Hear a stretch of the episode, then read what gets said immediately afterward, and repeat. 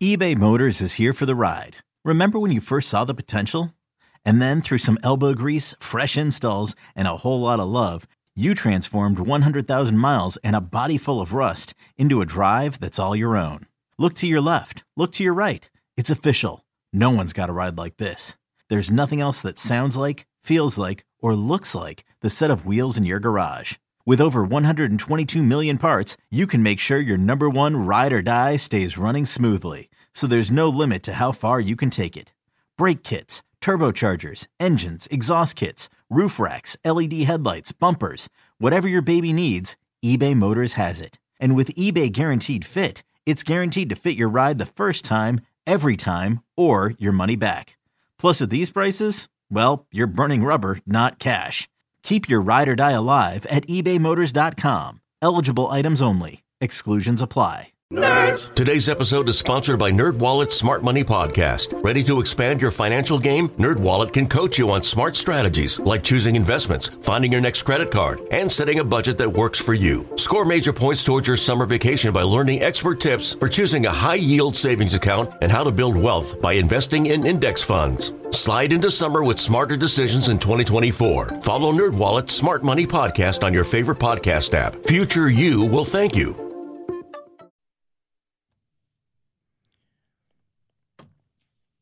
Welcome into Loho Daily. I am Loho, a.k.a. Lawrence Holmes. Thanks for checking out the podcast today. Do you like fantasy football? Do you remember how annoying the commercials were for FanDuel and DraftKings? Remember, you couldn't get away from them. They were everywhere. They were omnipresent. Well, I was lucky enough to reconnect with one of my friends that I used to work with. I used to do a show at 120 Sports where we'd interview people. We had a partnership with Sports Illustrated, so we would interview a lot of the writers, and Albert Chen was one of those writers. I love Albert. I think he's one of the smartest people in our business, and he's written a book. So And he's an editor at Sports Illustrated. He's senior editor there. He still writes, but he's one of the editors at SI. And he wrote a book about DraftKings and FanDuel. And I didn't know that they had this. I figured they were looking for the same market share, but I didn't know that there was a great backstory and an incredible rivalry. So the name of Albert's book, if you want to pick it up, is called Billion Dollar Fantasy. And it really breaks down. Here's the subtitle. So it's Billion Dollar Fantasy, the high-stakes game between FanDuel and DraftKings that upended sports in America by Albert Chen. And I saw that Albert had this book out, and I was like, man, I want to talk with him about it because he's sharp, he knows his stuff, and I think this is a super interesting subject matter where you're talking about how daily fantasy kind of changed the world of sports. And betting, and everything else, and advertising, quite honestly. So I sat down with Albert to talk about the book, to talk about the experience, to talk about what it's like to write a book. I think that you'll really enjoy it because, as I said, he is one of the really smart guys. So how did fantasy change the game? Check out what Albert and I have to say about this when we talk about his book, Billion Dollar Fantasy. Go buy his book. This is me and Albert Chen. What made you say I want to do a book, first of all? Well, I wanted to do a book because, specifically on this subject, certainly because of the news of 2015 when FanDuel and DraftKings, exploded into this, massive thing. As you remember, going back to football season, Trevor Noah, as the Daily Show at the time put it, you can't turn on your TV set without seeing a zombie, a Kardashian, or a fantasy football ad. And so it was just like fantasy football was suddenly in our living rooms every 90 seconds. And, that was sort of like the big kind of picture reason why it was such a compelling story. Like, how did these companies, become such massive things? And, to your question, why did I want to write a book? Well, I wanted to write a book and sort of, wait for the right subject. I mean, writing a book has been something I've been thinking about for a long time. But what I found was I was only going to write a book and pursue the story if I felt like there were going to be interesting characters behind that story. And it turns out that there are some fascinating characters whose, decisions in 2015, before that and even, after the scandal and all that stuff, really impacted a lot of things and really kind of tell the story of how we've gotten to 2019 now, with sports betting potentially being, mainstream and legalized. Yeah, it's pretty amazing how you're right that we were inundated with those ads. And to some sports fans' chagrin, they didn't like it. They didn't like that they were being inundated with it. Why did FanDuel and DraftKings feel that kind of a guerrilla marketing tactic was the smart way to produce their pop into the world of sports and fantasy? Well, I think for them, it was all about survival. I mean, they had created these companies with sort of an unproven product, and it was really a matter of how are we going to win this market and maybe make a play at the larger fantasy sports market. And, as we both know, fantasy sports is a massive thing in this country. And, they were both sort of making a play at it, but also seeing an opportunity where, the mentality was very much, winner take all, kill or be killed in terms of, getting this product out there and winning the market. So the ads were really a result of, this kind of mentality that we got to kill the other company and we got to outspend them. We got to acquire more customers than them. And so that was how the ad campaign really sort of came about, was just this mentality, which I document in the book, of these groups of founders that, decided that, okay, well, this other company is clearly going to raise a lot of money and spend a lot of it. We just kind of have to do the same.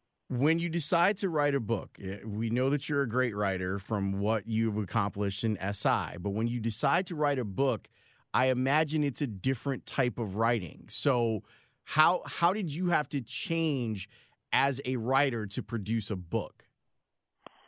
Well, it's a completely different process. I mean, I'm still sort of kind of,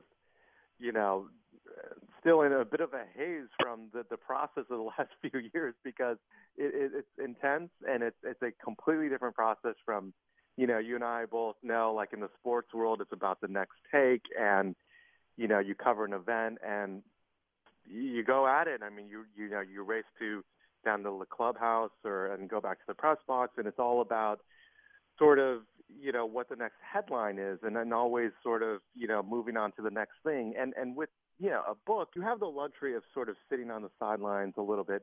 In terms of a book that, with the nature of the subject matter that I was writing about, where the stories of these companies were just constantly changing. So, book, there is a certain expectation that, you're going to delve in deeper than, any article has ever done, and you're going to take your time and put some care into a subject that, a lot of people feel like they know DraftKings and FanDuel, but it really is about talking to a lot of different people and getting sort of the story beneath kind of the headline.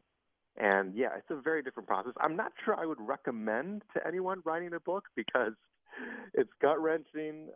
It puts a strain on everything. I mean, I worked, I've been an editor here at Sports Illustrated and, have a full-time job in addition to, putting this book together. So it was definitely a very, very intense last few years. Well, that was what I was going to ask you, your work-life balance. How does that play out, where you figure out how to get enough time for research and interviews and rewrites while you're still editing one of the more important media companies in the world? Yeah, it was totally crazy. I mean, I'm not going to lie. I mean, it was really, it's still, sort of kind of dealing with some press for the book. It's still juggling a lot, so I'm kind of still going through it. But, yeah, I mean, at Sports Illustrated, I'm, managing a lot of writers, really involved with the magazine and the website. And it's a lot of work. I mean, and finding time to write this book and reporting it the way it deserved to be, telling the story that in a way that really did it justice, was something that was really important to me. So, I mean, I viewed that as a full-time job. I mean, it's kind of had two full-time jobs. Plus, I got a 5-year-old, so it was a pretty intense last few years. But, you know, it really is, you just got to make it work. And this was a story where I was able to take a few days, in some cases a week off, to just sort of see where the story was going to lead, because the events were changing. And it actually worked to my benefit when I stepped away from the story, because things were changing. And so I needed to take a step back and see what the bigger picture sort of narrative was. And so, yeah, it was, look, I mean, I'm on the subway on my phone, you know, writing, you know, paragraphs, and on, I have two iPads, was writing parts of the book on both iPads, you know, had my computer every weekend, was definitely chipping away at it. It's nights, it's early mornings, it's just whenever I could find time. And that's not even talk about flying out to have one-on-one kind of deep conversations with all my subjects. Albert, are you a fantasy football player? I am, big time, yeah. Unfortunately, it's really kind of taken a hit this season because I did absolutely no preparation, which actually in retrospect may be better for my team. But, you know, I mean, I've been playing for a long time. I actually was playing when I was, you know, 13 years old with my cousin. We kind of like made these custom leagues and really only keep in touch with a number of my high school friends just because of this fantasy football league that I've been in for a couple decades. So, I mean, I get it. I mean, it's fun. It's a great thing to have, and it's a great social thing for sure. I mean, the social aspect of fantasy football is what it's all about. So, yeah, absolutely. Are you? Oh, yeah. It's funny because this year we decided not to have a league at the radio station, which is a little bit weird, where we ordinarily will have a league, and this year I think we're just doing confidence picks every week instead. So it's – I will say that it changed the way that I viewed Red Zone. Like week one, the Bears obviously played on Thursday night, so it gave me a chance to kind of just watch the entire league. And with no stakes on the line, it had been a while since I had watched the NFL with no stakes on the line, and I found it to be really, really awesome to just sit and be. Now, I don't know if that's going to continue for the rest of the season. If I might start jonesing a little bit, but then, I mean, I have available FanDuel and DraftKings if I want to do that. But it was cool to kind of unplug and just go. You're not rooting for anybody.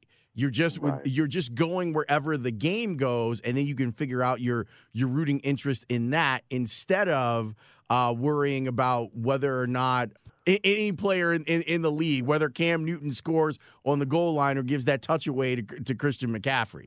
Right. It's funny you mentioned Cam because he's my quarterback and he's not off to a great start. So you're right. I mean, it's a different way to experience the game, and you're right. I mean, it's kind of like we've forgotten sort of how to just like watch a game and just to enjoy it for what it is. I mean, it's just like, you know, and having multiple fantasy teams, you're like, well, I'm rooting for this guy, and then sometimes you should be rooting against him in actuality because of your team. So it's changed the way we watch games for sure, and I do wonder if, you know, it will ever go back to that, but I'm not sure that it will. I feel like, you know, with the prevalence of gambling, and now, you know, I can kind of cross the George Washington Bridge here in New York City and take out my phone and bet on FanDuel and DraftKings, you know, bet on whether the Giants are going to win another game this season. And it's an entirely different way to watch a game. But you're right, I kind of miss the days where you're just kind of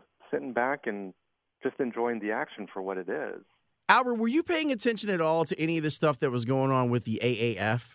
Because here's why I asked the question. That they had some technology that I thought was kind of the next step in this thing, where you're betting play to play on whether it's a run or a pass. Oh yeah, I was absolutely paying a lot of attention to it, and I think that, you know, what they were attempting to get at, I think, is really sort of the future of all of this. Now, entities like the AAF and like startups and companies that are trying to get into this, and it's like a mad rush to get into the gambling market. I mean, it's very difficult right now because it's such a slow moving process in the United States, where you know, New Jersey is you know, it's a massive deal. I mean, I'm in New Jersey every weekend, and I mean, it's there were months over the summer where the Jersey handle was bigger than Nevada and Vegas, and so the dynamics are shifting. But like, I'm in Jersey, being able to bet on who's going to win the next point in a U.S. Open tennis match. And yeah, I mean, that's kind of the next level stuff that the AAF was looking at, and that I think DraftKings and FanDuel are certainly making a play with. And they have, you know, good products, but there's just going to be more and more of it. But it's just this weird dynamic where, you know, you got places like in Jersey where it's, you know, sports gambling on steroids, and then you got, you know, across the George Washington Bridge back to New York where you can't bet on sports legally, and it's the case in the vast majority of states in the country right now. Yeah, and Illinois is starting to move in that direction as well, and we're trying to figure out how Chicago and whether there'll be a new casino. I've already seen Mike Ditka go to one casino in Indiana, and I think Brian Urlacher went to another casino in Western Michigan to open up their sports betting arms.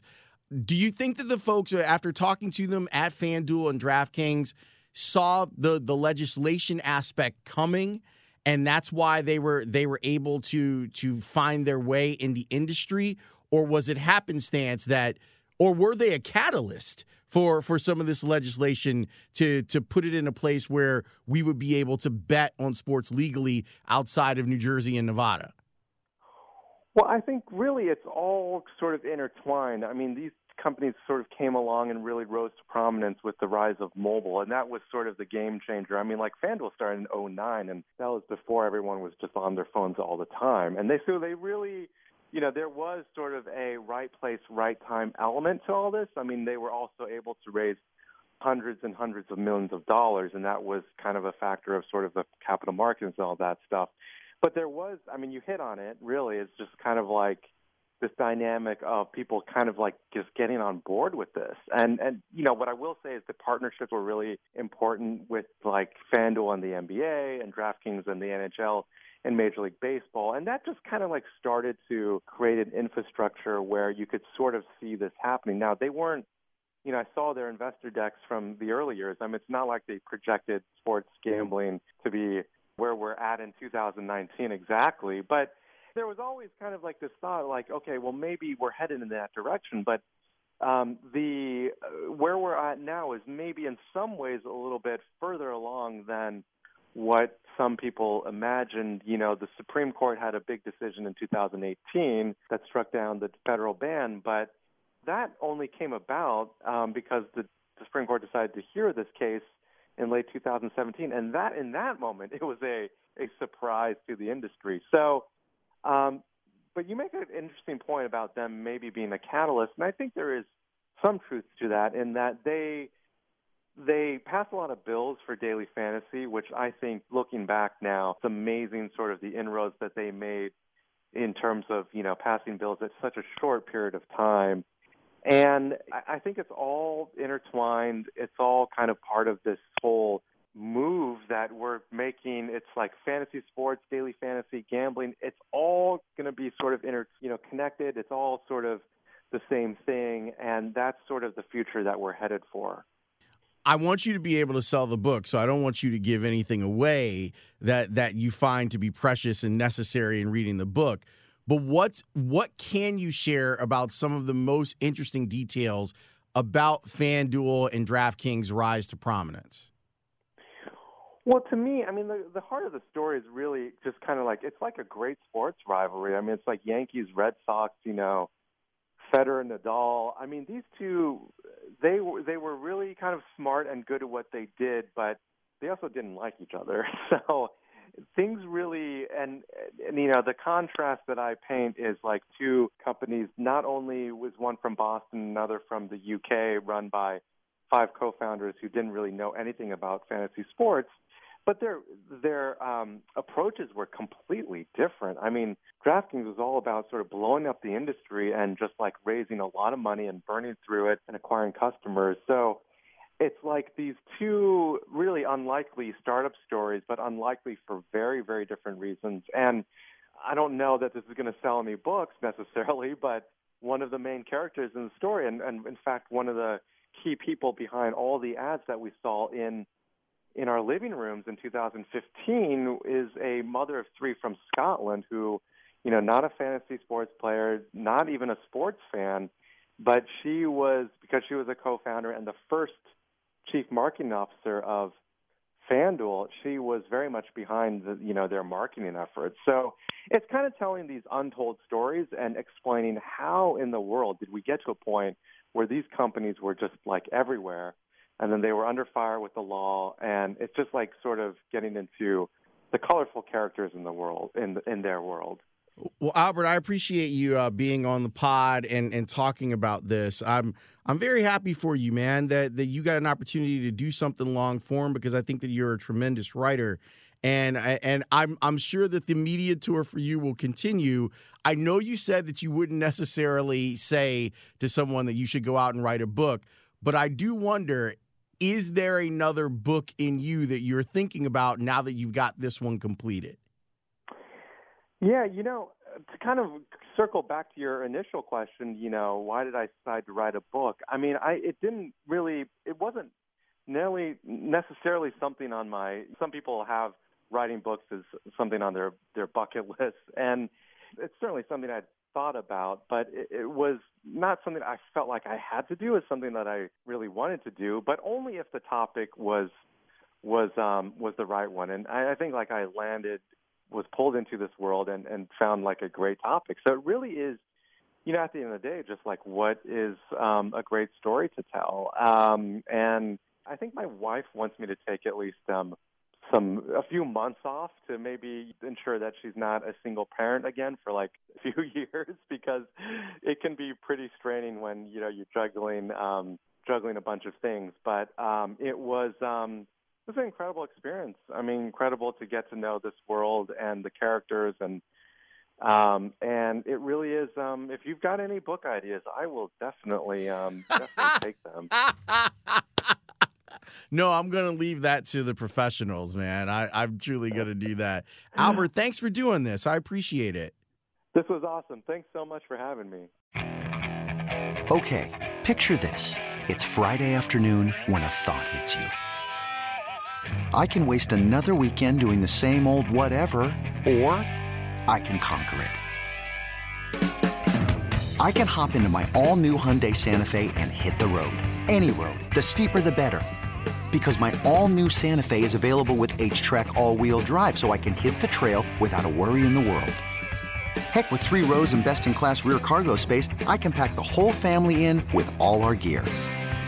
We've got available dual wireless charging for our phones, so we'll never lose touch with civilization, and we won't lose touch with the primordial power of Mother Earth.